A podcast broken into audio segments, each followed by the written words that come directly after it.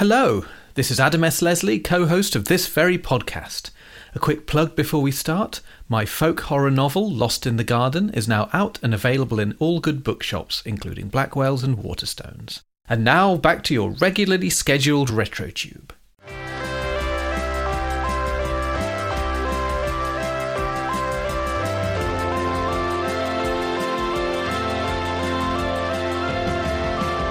Huddaday, huddaday, huddaday, huddaday, woo! Welcome to RetroTube, the podcast in which my friend Heather and I send each other old TV shows along the ley lines, then stand around in a big circle chanting and looking queasy, or failing that, just talking about what we've watched. This week, happy day! Strap on your Gareth Thomas curly wig for Children of the Stones.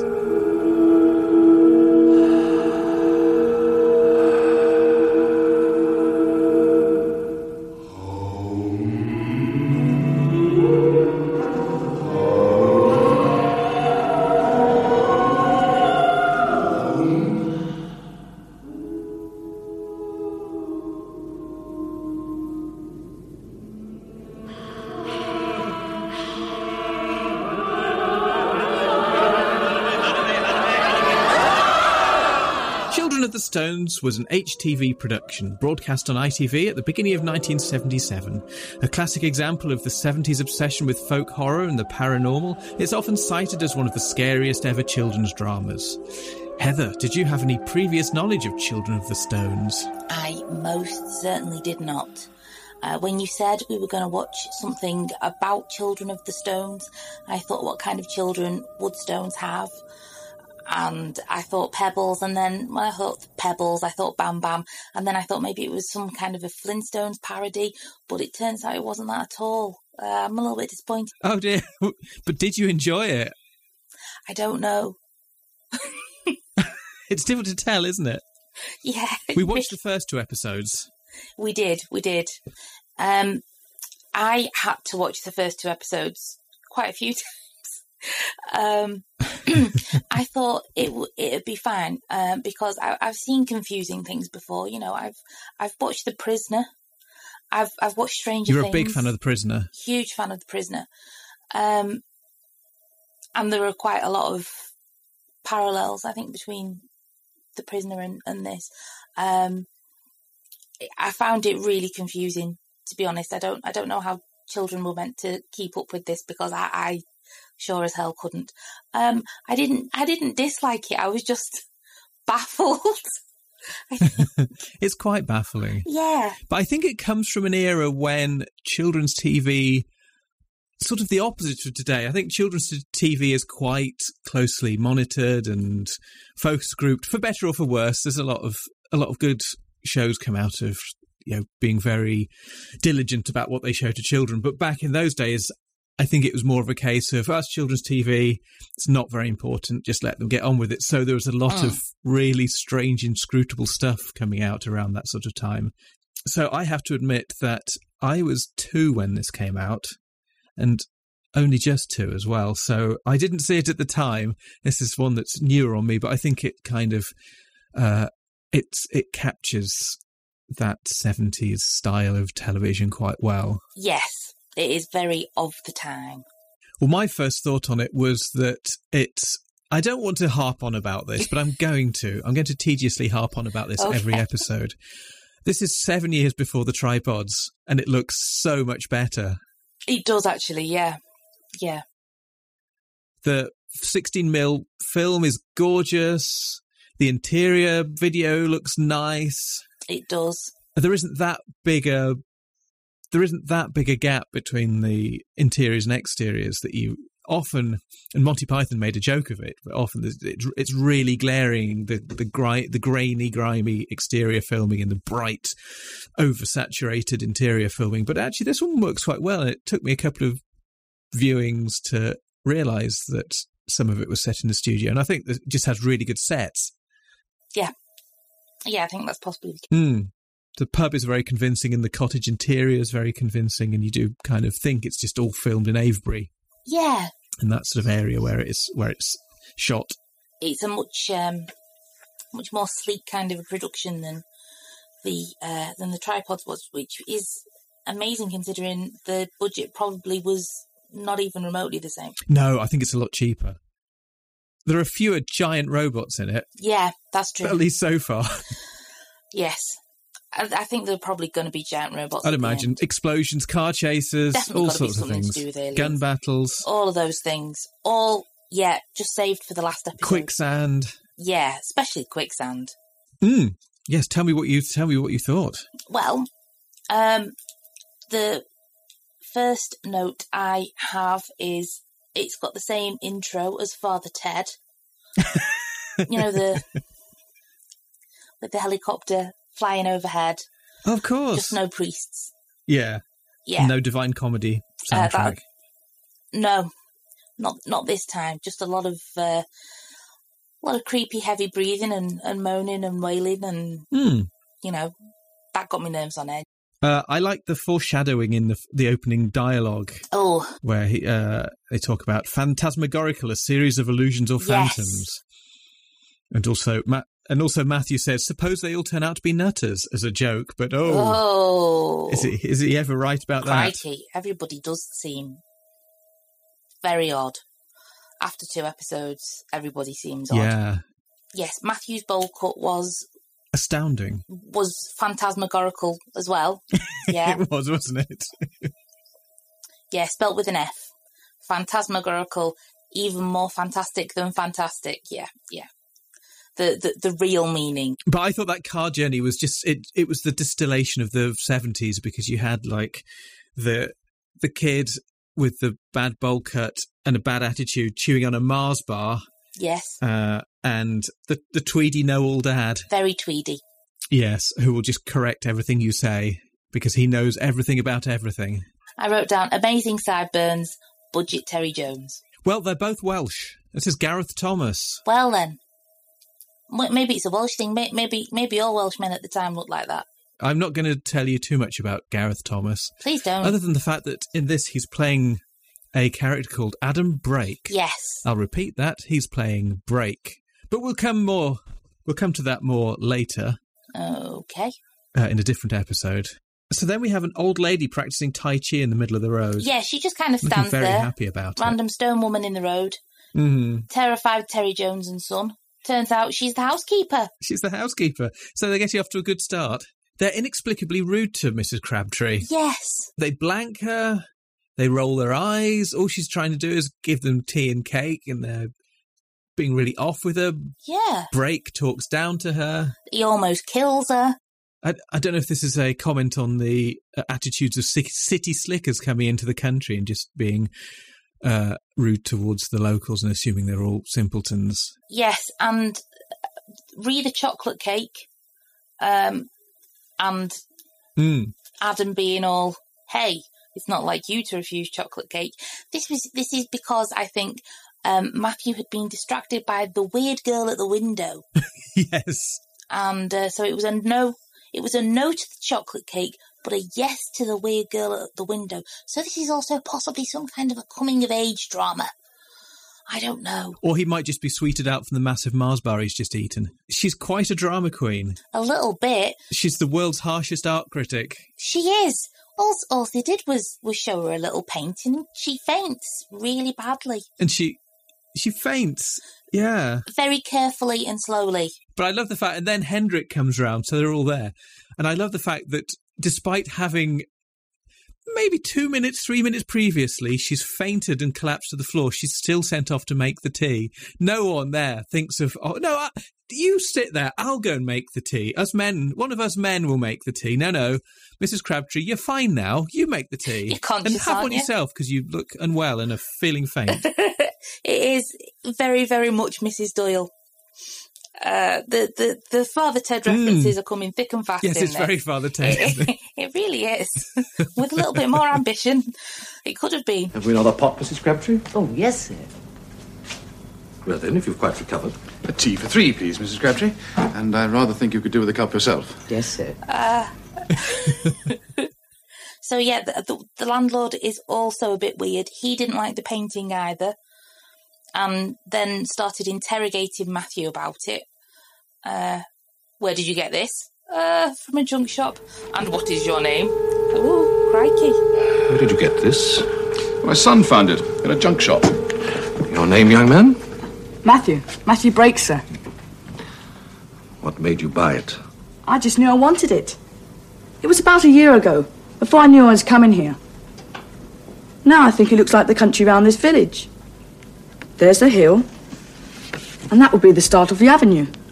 Yes, there is a resemblance. Well, he was uh, he was not he was not happy, was he, about that? No, it's it's definitely one of those things where people turn up and there's lots of side eye going on and uh, weighted questions and weighted silences Yes, and people giving each other funny looks. all of the funny looks. Speaking of funny looks, there's a creepy looking man with a telescope. Oh yes, this is Father Jack. Yes, it is because he he follows two young men Hmm. uh, all around the village while they're just well, they're just happily riding bikes, not you know not doing anything wrong, but they're they're followed by a, a, a man with a telescope. It's what kind what kind of a kids show is this, Adam? What are you making me watch? I'm It's sorry. weird.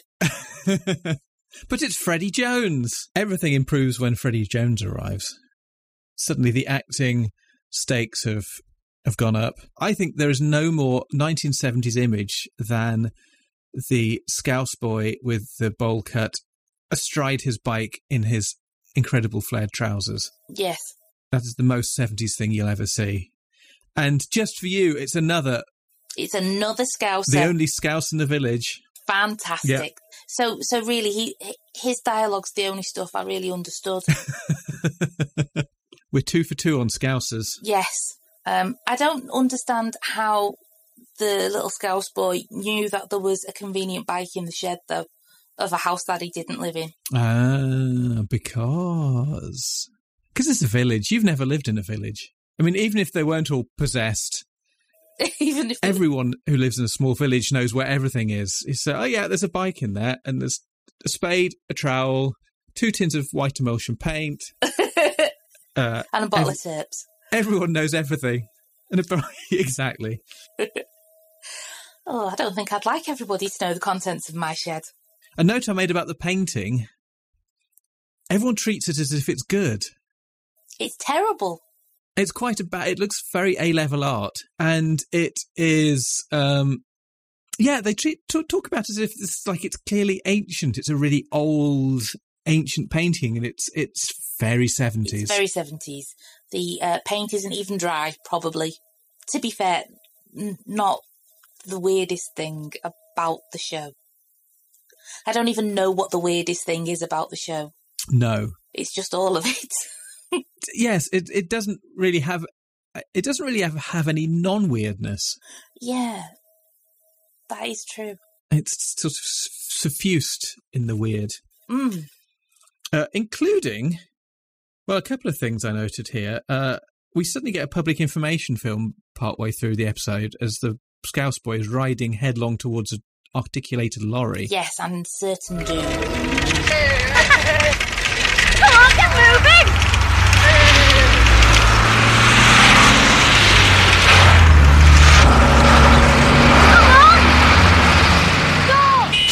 In certain doom, and it just suddenly the filming style becomes a PIF, Yes, I noticed that. but we expect the voiceover to come and intone doom laden pronouncements on how foolish this boy has been. Foolish boy. But that pool is deep. Well, it's showing off. The bank is slippery. But the other weird thing is, uh, did you notice that it was bright yellow outside the post office? I did notice it was bright yellow outside the post office. I was a bit confused, but I was all, wasn't it was just just on top of all of the rest of the confusion that I was feeling from the rest of the episode, so I didn't have time to write it down. Hmm.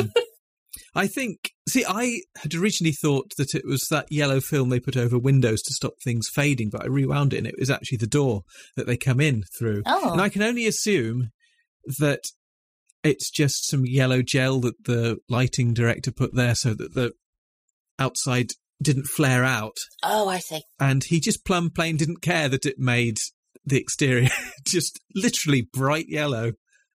And they greeted each other with the phrase "Happy Day." Happy Day. I, what I like about this is that happiness and the concept of being happy is turned into this sort of malevolent force. phrase is kind of reminiscent of "be seeing you." That was another prisoner sort of thing that I got from it. So it's obviously a thing that's said by whoever the baddies are, but we don't know that the baddies and we don't know what's bad. I'm sure there has to be an influence. I, I expect the writers of Children of the Stone were well versed in the prisoner because it was a big thing, wasn't it? Like I'm sure it's something that most people saw. I'm I'm I'm sure of it because the, there are a lot of uh, you know, and especially the whole "oh, you're here now, you will never leave." Yes, a village that you'll never leave. Adam's like, "Yeah, sure, we're only going to be here for three months," and they're all like, "Lol," as if. uh, what I enjoyed was uh, I enjoyed the fact that Adam wasn't the slightest bit embarrassed by his uh, the introduction that Hendrick gives him to Margaret. I don't know if you remember that. I do remember that. He wants you to take him under his, under your wing. Why? Why my wing? Well, maybe he likes your feathers. Margaret, this is Adam. Adam Brake. Poor fellow doesn't know anyone in the village and wants to be taken under your wing. Why mine? I think he likes the look of the feathers. Maybe. Whoa! Uh, but to be fair, he did. Because, wow, the He d- he UST was real between those two. Crikey. Get a room, guys. Yeah, I like the. It's industrial strength flirting going on there. So much flirting. Even I blushed. And I say even I blushed. I, I blush at everything. But, Yeah, I- well, I you're busy did. fnarring. yes, between fnaring, I blush. Yes. I would, if somebody had given me that introduction, I'd be like, oh my God, I'm so sorry about that. I don't know what he's talking about. Oh, oh no, like, that's really embarrassing. Hi. But, but, but he is just, maybe. But no, no, he's like, yeah, yeah, I do. I like the look of him. Uh huh. Mm, yeah. You and me, girl. Normally, I just have to kind of like avoid eye contact with somebody for six months before I can even say hello to them. now we're talking about feathers. In the next scene with them together, they keep on. They keep on talking about ley lines, and I've written, bet Adam would really like to lay Margaret's lines. and uh, then he says, he says to her, um, "You must miss your husband," and she goes, "No." like really, guys, calm down. it just it, it doesn't it doesn't stop. Like every time they're even in the s- in the same room, it's just like, hey, we're just going to talk in fluent innuendo. They really do. Wait until the camera stops rolling. They are so up for it. It's ridiculous. Guys, it's embarrassing. Hmm. there was a very odd scene at the school. Um, Just clever 10 year olds doing quantum physics like it's no big deal at 9 o'clock in the morning. Um, in the same classroom as a farmer's kid who thinks that 1 plus 1 makes 3. Uh, and to be fair, he's not, he's not wrong. They, they all, everyone thought that was really funny, and the teacher's like, why are you laughing? Uh, c- he made a joke. That was quite a good joke. Have you any idea what one and one make? His dad's a farmer, miss. Explain yourself. Well, on a farm, put one and one together, you usually get a third. You find that funny, Daddy? It was quite a good joke. Terrible accent, awful acting, but good, Good joke. joke. Yeah. It's a very unsettling scene. It's just unsettling scene after unsettling scene, but I think I think that's a particularly disquieting one, isn't it? Yeah, and the random child in the yellow shirt who attacked Matt for no reason, and then Matt, who up until this point has been quite a placid hmm. child, just threatened to break the kid's leg. Kevin! So, new boy, what you gonna do about that then? Break your leg. Well, one of my notes is that Matthew is very aggressive. He just has has these sudden bursts of anger. There's a bit in episode two as well where he swerves to avoid Dai and crashes his bike, and he gives Dai the most shocking mouthful. You! You nutter! Look at my bike! You stupid old fool! Look at my jacket! Go on, swear a bit. Call me worse. Oh no, the village idiot! Just my luck! What do you mean? Get out of my way before I whack what's left of this bike round your straggy neck! I know! And Dad doesn't even mind. No, he's like, just "Yes." like, oh, Oh well, at least Swear at me. Yeah. More. Yeah, Dai's a proper weirdo. He's hmm. got a right king. Very strange. But I think Matthew sums up aggressive 70s children. The whenever you see ch- children from the 70s on Yeah. TV, they're always so aggressive. They're just really angry, always ready to give you like mouthful of abuse. They they are scowling constantly. Maybe it's maybe it's because of the, the itchy jumpers and and and the bad haircuts. And, Despite what grumpy middle aged people like to say, children now are so polite and just generally well behaved. 70s kids, a bunch of little tearaways. yeah, may, maybe the maybe the middle aged people nowadays were just grumpy and impolite children in the seventies, and they're just judging everybody by their own standards. I think so. I think it's it, it's the exact same people who are riding around on their choppers and their flared trousers, going "Get out of the way, shut it!" Uh, to the to adults. Wow, You come near me again, I'll break your leg. I've I've never heard you shout before. Golly, Uh, and they've Adam, stop! sorry. Is it- I sh- should have got it. I'm gonna need therapy after this. and then randomly, the kid in the yellow shirt, who is by far the most odious of all of the children, Hmm. um, just belts my little scouse mate for no Mm. reason. And Bob's just like, didn't make you happy, did it? And the, the boy's like, no, actually, he didn't. I've been dropped. I'm not in the team. Well, what did you expect? I scored twice. Marvellous, isn't it? Top scorer and you get dropped. You argued with decisions. That's no way to be happy. Happy? That striker deliberately fouled me and the ref took no notice. Well, perhaps he was unsighted. Perhaps he was stone blind. Well, you certainly told him so. Did it make you feel better? I'll tell you what would make me feel better. Go on then, thump me. See? Didn't solve anything, did it? And that's exactly how Scousers always react if you punch them. yes. Uh, they go, ah, didn't make you happy.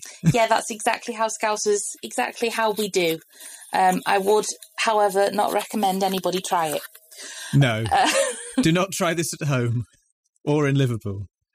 A note I made the barber surgeon doesn't look very crushed. For someone who's had a 10 ton rock land on him, that skeleton's quite intact. yeah, um, I I thought exactly the same thing, but then that was kind of all sort of set aside for some more flirting, uh, and I wrote down all of the dialogue. Um, Adam, will you do something for me? Of course. Touch one of the stones. yes. What? I, I want to see if you're the kind of man I think you are. I swear to God, the thirst between these two people are, is so real. And what kind of I- man would that I'm be? genuinely dying of second-hand embarrassment. I don't know. I, I don't think we ever find out what man she means. I mean, I She- don't. she wants- I don't think I would ever have the guts to ask any man to touch my stones. I, I, I mopped, I mopped some sweat off my brow. I get it. It's been a long time for both of you. we we know we know you've both been single for a long long time. It's I think Margaret has the same hairstyle that she did when she was a teenager in 1962. yeah, it's a very sixties hairstyle. Very much. She's got great hair. It's though. very early 60s. She's she's not changed her hair. So she has lovely hair, She but has. she's not changed her hairstyle in 15 years. No, no. In fact, she probably used so much hairspray on it the first time that it's it's not even it's not even needed to be br- brushed. It's it's literally the same hairstyle from 1962. So then they go outside to the stone and Adam break. That's break.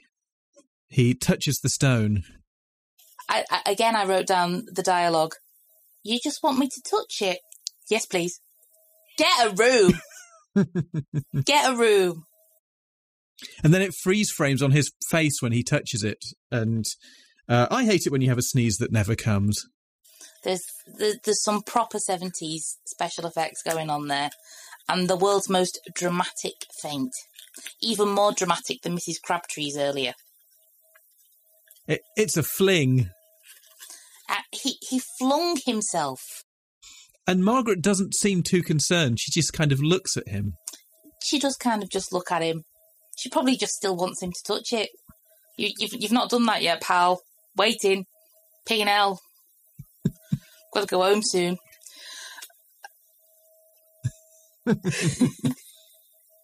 and then and then end credits, and I was so confused. Good.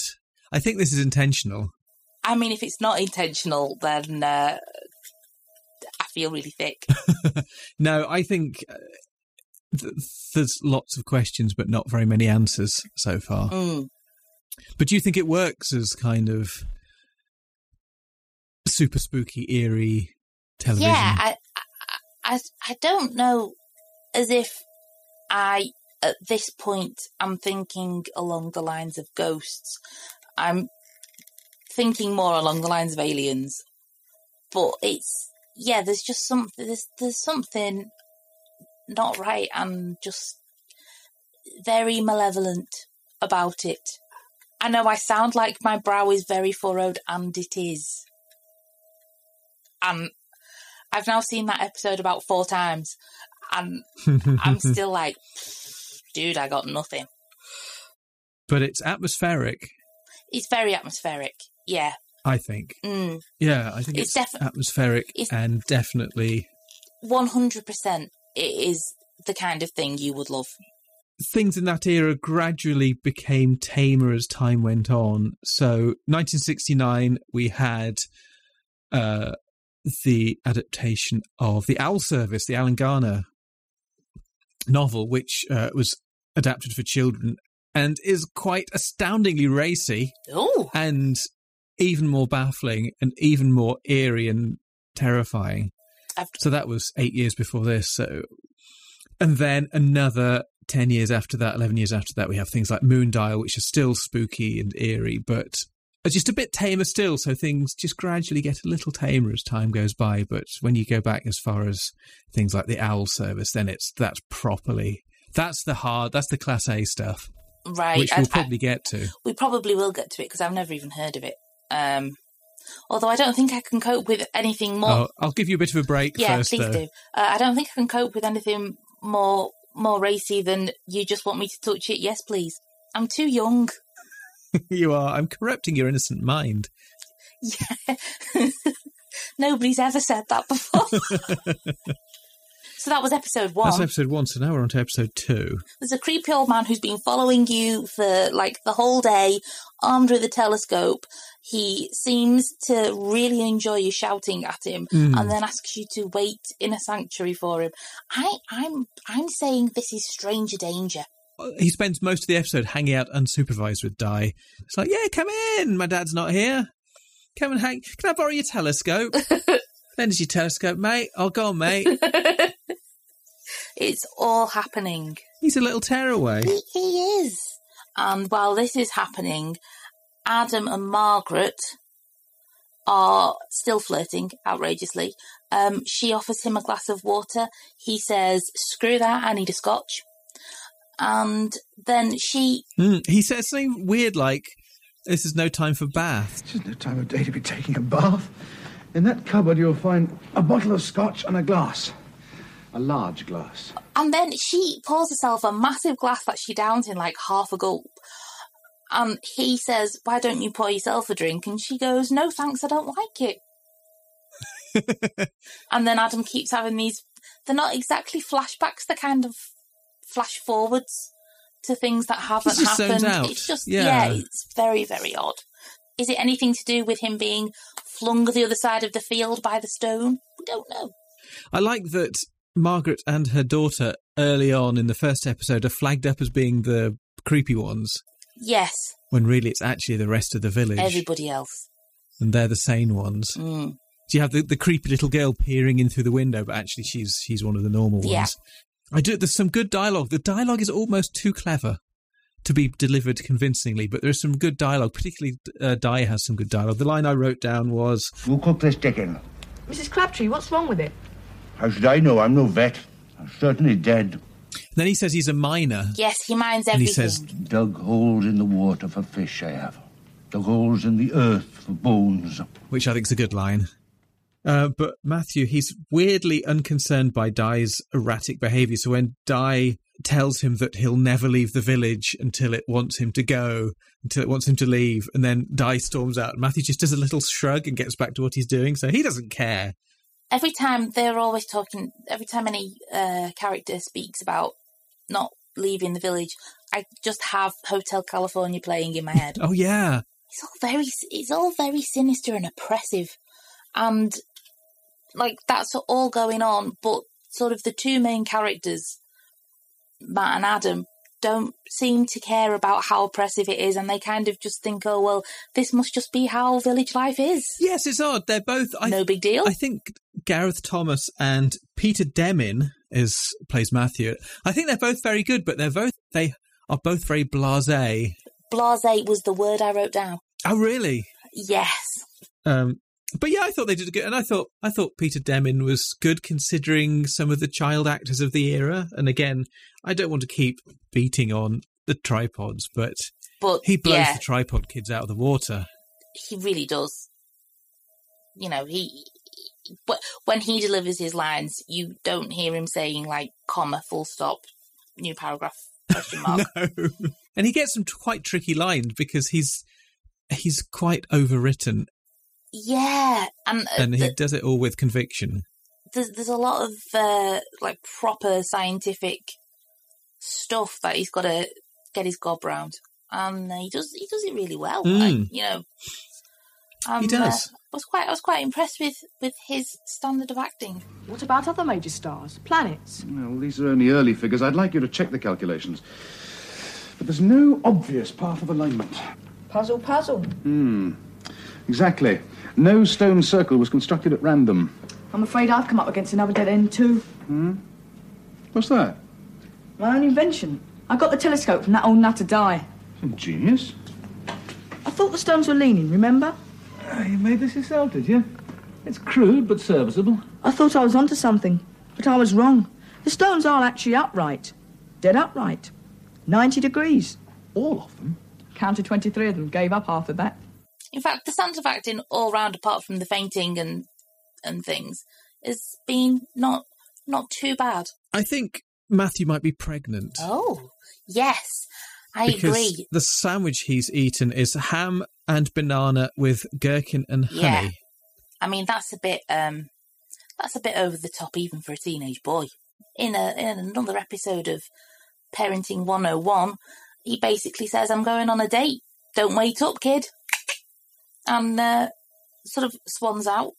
It's it's all about Adam and Margaret. I think I think the Stones is a sort of a a, a vague side plot. It's just a distraction. Yeah. Um, mm. And I'm going out for a date. I'm sending round the babysitter. It's the local poacher. Yes. Uh, sinister smoke by the stones, and loads of villagers moaning and shrieking like Leyland on a Friday night. And then Matt touches the stone and also collapses dramatically, but this is after having been accosted in his pyjamas by Dai. It's a very weird show, Adam. it doesn't get any clearer by the end of episode two, does it? It, it does. It gets creepier and a little bit more thirsty and just odd. There's a lot more moaning. Luckily, by the end of episode seven, the whole thing is cleared up. It all makes perfect sense. All the threads are tied up. Everything's explained. You come away thinking, well, that made I'm I absolutely know what was going on now. Do we ever find out why Bob's the only Scouser in the village? No, we don't discover that. Oh, you know me. I like I like I's dotting and T's crossing. I like knowing where I am and what's going on yeah. and who's with me. And I just I, I didn't know any of mm. those things.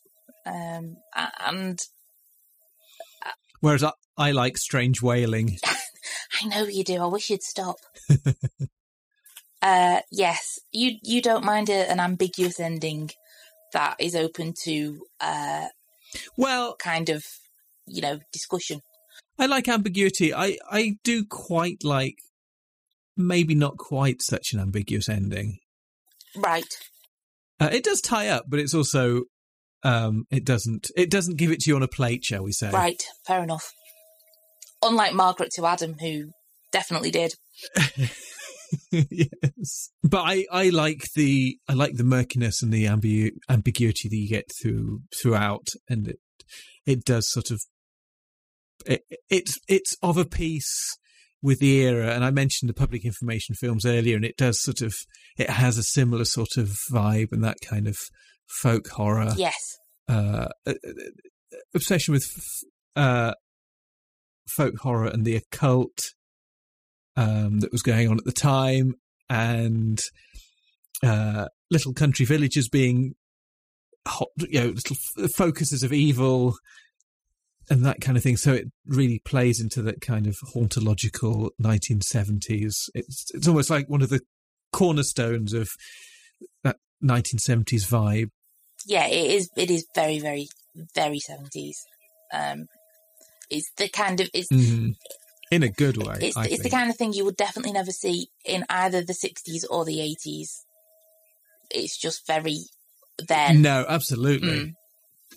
It's it's from uh, back when you could go into a little post office and say, "I'd like to post this to America," and the lady behind the post office counter would go, "America? Oh no, dear, not America, dear. No, dear, couldn't possibly, dear." Um, but yes, I think this is the this is the kind of thing that has inspired League of Gentlemen and Quite possibly, yes. Ghost Stories, the, the film Ghost Stories. Ben Ben Wheatley films as well. I'm sure Ben Wheatley is is more than uh, acquainted with Children of the Stones. Right, so I'll I'll ask you some of the regular questions. Did you have a uh, favorite character and a least favorite character or performance? I think I think my favourite character was was probably Adam. Yay! Um, because he just seemed so uh, so assured of himself the whole time, and you know was not quite as dismissive of everything as I expected him to be from the whole phantasmagorical opening yes. discussion. He ended up being a little bit more sort of broad-minded and open to, you know, he, he certainly came across as a as, as, a more curious scientist than a than a oh well, uh, science is the only answer to everything. That's that's it. You're all stupid. Um, Which makes for a very was, frustrating yeah, I, drama. I, I, I liked. He was a bit of a rounded character, and I liked that about him. Did Did you ask me if I had a least favorite? Yes. Probably Dai. Just creepy, Yeah. bro. Stop following kids around with a telescope. It's odd. Yeah, no, could have totally done without that. So I think I think in a reverse on your position, I think I like Dai the best just because how watchable Freddie Jones always is. And he does. I think when he's on screen, he just elevates things a bit. Yeah, no, I can, can understand that because I, I, I do like him as, as as an actor, but um, just the character was just a bit Mm. uh, a bit no thank you for me. I think he's he's nice and he's quite baroque because you get on one side the you get Adam and Margaret and Matthew who are quite dry sciencey type. I mean, well, actually, Margaret's not that sciencey, but she's another academic. So you get the sort of the academic types over here, and then you get the brainwashed happy people over here. Uh, so it's sort of two types of people in the village. So, so Dai is Mm. like almost like a rogue sprite who's quite a colourful character and a colourful way of speaking. And I like when he just swigs half a bottle of whiskey. yeah, for no apparent reason. like, oh, mate, well, while I'm here, um, he's kind of, I would say, as as as I keep drawing prisoner parallels, he's kind of an equivalent of the butler Mm. in the prisoner, um, who is who represents the uh, the sort of midway point between the number two and the you know the wardens of the village and the prisoner and his and his need his need to escape. Uh, um, Angelo Muscat, who played the butler, was was was supposed to be that sort of um, mediator, kind of middle ground between the between the two to link the whole the, the whole character arcs together. I think it's kind of like yeah, Dai plays a similar role in that. Did you have a favourite bit or aspect? I don't so much know as if I had I could single anything out as being a favourite because I just I, I just had such a, a, a feeling of not quite knowing what was happening. Mm. But I think I liked the opening scene with uh, with the conversation in the car. I thought that was quite a nice. Um, I thought it, it set up the the relationship between Adam and Matthew really well because they they do it, they've obviously got a close relationship, and they are. It's not like just a grumpy old father and rather angry son. It's like they are actually kind of friends, really. And you know they get on with each other, they make each other laugh, and I, I think that was that's that's really nice because it's not often you get to see a relationship like that when it's a single parent. It's the, the, there's usually some sort of major conflict and the child's full of resentment for some reason or other and the parent is like you know completely incapable of getting through to the child but that that wasn't that wasn't the case with these two and i thought it was a really nice change um, from from what, what you'd normally see Yes, that's true. Yeah, I hadn't I hadn't thought of it about that but that's very true. And I think you'd expect, like, if this was a bit more tropey, you'd expect Matthew to be more, yeah, do more like, I hate you. And he'd be really jealous of Margaret. yeah And the fact that his dad's getting a crush on the, the fact that actually he quite likes Margaret. yeah And he's got his own little, little pal to hang out with in the form of her daughter. yeah And yeah, so it's, it's, they, they have good chemistry, the two actors. I think so. Matthew and um, Peter Demin and Gareth Thomas. Clearly, even though Gareth Thomas is an experienced actor, he he's he respects the younger actor and he's giving him you know giving him room to act, and he's Mm. Not scene scene stealing or anything like that. yeah yeah no they do, they do work really well together i like that So, do you have a um a least favorite aspect or bit? the the amount the amount of the moaning and the wailing kind of freaked me out a bit. To be fair, um, And all the heavy breathing. so I don't I don't like heavy breathing. It's weird. So for me, Mm. I think my favourite aspect is the whole period seventies-ness of it, because it's just it it's dripping with seventies-ness in a way that in the eighties we would have been really scornful of it and go, "Oh, look at their hair, look at their trousers, they look so ridiculous and awful." Oh, I'm glad we look really great and we'll never look dated or old-fashioned. Um, yeah, but now it's just such a beautiful time uh, time capsule and it really just captures everything you've got kids on bikes in t-shirts and bad hair and flared trousers and you've got the occult and you've got standing stones and you've got patrician men flirting badly and just the whole 70s thing just rolled up into one beautiful kind of perfect capsule yes, and not even in a cheesy way. It it's just, it really captures it nicely, and it has has beautiful like the hauntology of it. But I think we haven't really mentioned it yet because we haven't. This is the first one that's really got that idea of that sort of inexplicable eeriness of childhood, and particularly sort of growing up in the seventies and eighties.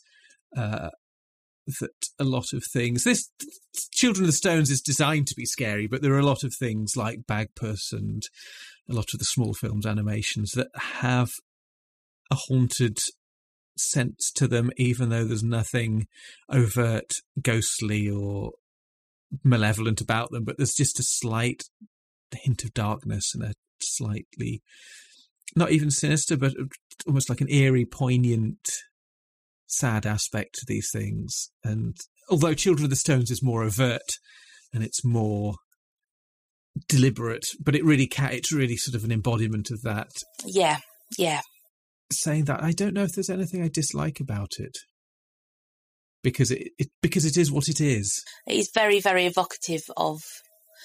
In fact, it, would probably be you know, if somebody asked you to de- to describe 1977 specifically, probably you probably would just show them this because it is it's it's kind of past just about past the cynicism of of, of the mid 70s and the griminess and it's getting and it, it it's it's coming round full circle again to the kind of slightly lighter more hopeful aspect of of to, of being towards the end of of a, of a particularly bad decade um in general for Britain.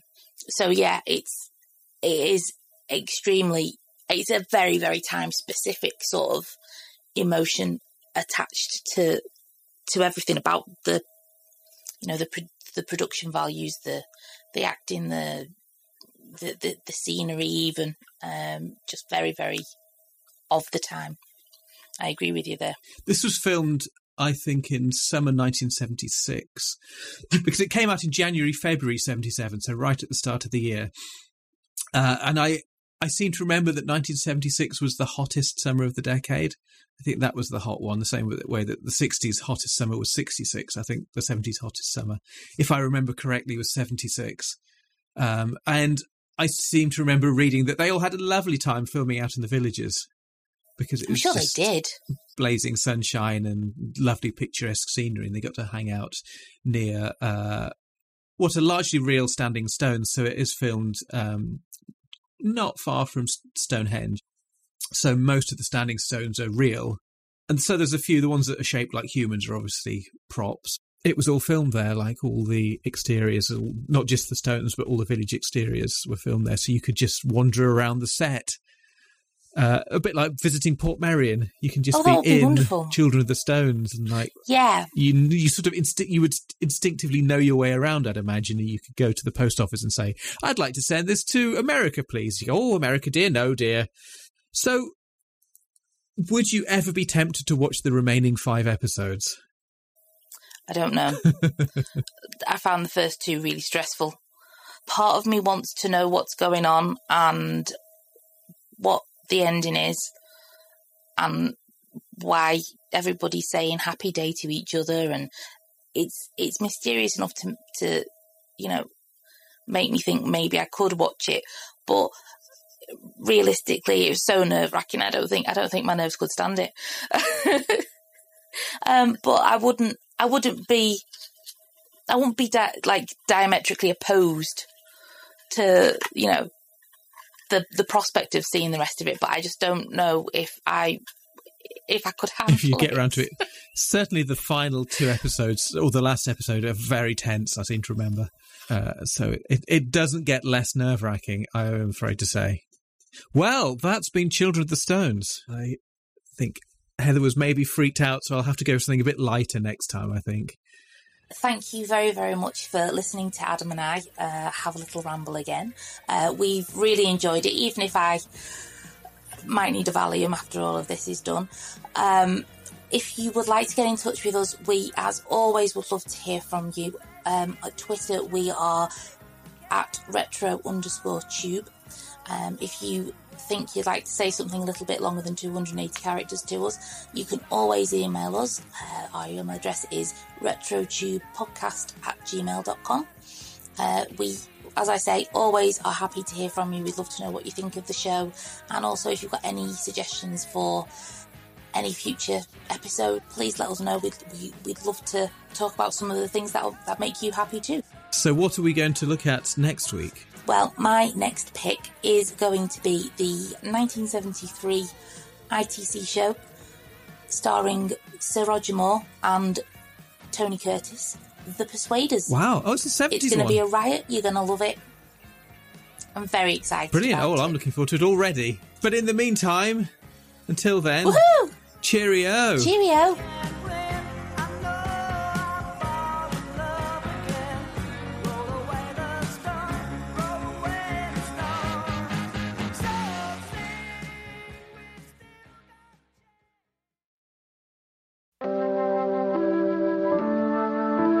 This is Adam S. Leslie, co host of this very podcast. My folk horror novel, Lost in the Garden, is now out and available in all good bookshops, including Blackwell's and Waterstones. Don't talk to strangers, don't play on the farm, and don't go to Almonby. Heather's on off boyfriend Stephen has gone to the mysterious village of Almonby. He went for two weeks, and no one has seen him in six months. The only trace of him which remains is his voice, distantly calling for help, drifting across the fizz of shortwave radio. With a couple of friends in tow, Heather sets off through a warped, distended version of the English countryside, baking in perpetual summer, to track Stephen down and to find out for herself why everyone says, don't go to Almonby. Author Eric LaRocca called Lost in the Garden eerily enchanting and profoundly inventive, a dreamy and unsettling masterwork. This is one of the freshest and most spiritually rewarding novels I've read in quite some time.